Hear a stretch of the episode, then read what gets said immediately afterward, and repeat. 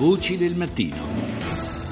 Cambiamo argomento, parliamo di archeologia, 10.000 anni di storia del vicino Oriente, dall'8000 a.C. Ai ai giorni nostri, ricostruiti grazie allo studio di 550 siti archeologici individuati e studiati da una missione guidata dal professor Morandi, docente di archeologia all'Università di Udine, che ha ricevuto la più ampia licenza di ricerca mai rilasciata ad una missione straniera in Iraq. Marco Santucci ha ascoltato per l'appunto il professor Daniele Morandi che ci racconta cosa è stato scoperto prima di tutto un paesaggio archeologico e culturale che fino a questo momento era sconosciuto, costituito da quasi 500 siti archeologici distribuiti in una regione di 3.000 km quadri ubicata nel nord del Kurdistan iracheno, nel cuore di quella che era l'antica Mesopotamia settentrionale. È una regione questa che era quasi sconosciuta alla ricerca archeologica fino a questo momento e la cui carta archeologica adesso si sta popolando di centinaia di insediamenti datati stati fra il 7000-8000 a.C. e l'epoca islamica, l'epoca ottomana, quindi quasi fino ai giorni nostri,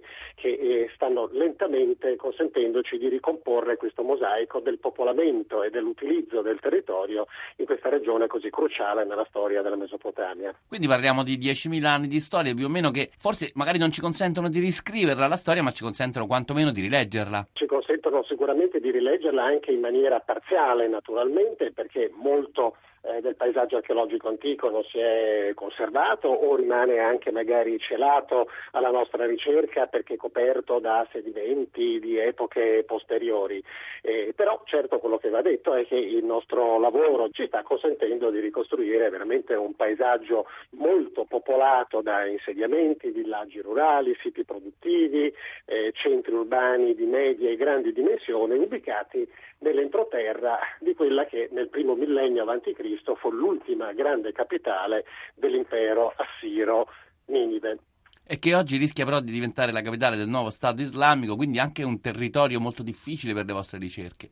Certo, lei ha ragione perché l'antico sito di Ninive si trova all'interno dell'odierna città di Mosul, che è appunto la seconda città più importante del sedicente califfato islamico dopo Raqqa in Siria che ne è la capitale. Certo, il lavoro nella regione di Mosul adesso è impossibile, intendo il lavoro archeologico perché tutto quel territorio è controllato dallo Stato islamico. In che clima vi muovete in quell'ambito, professore?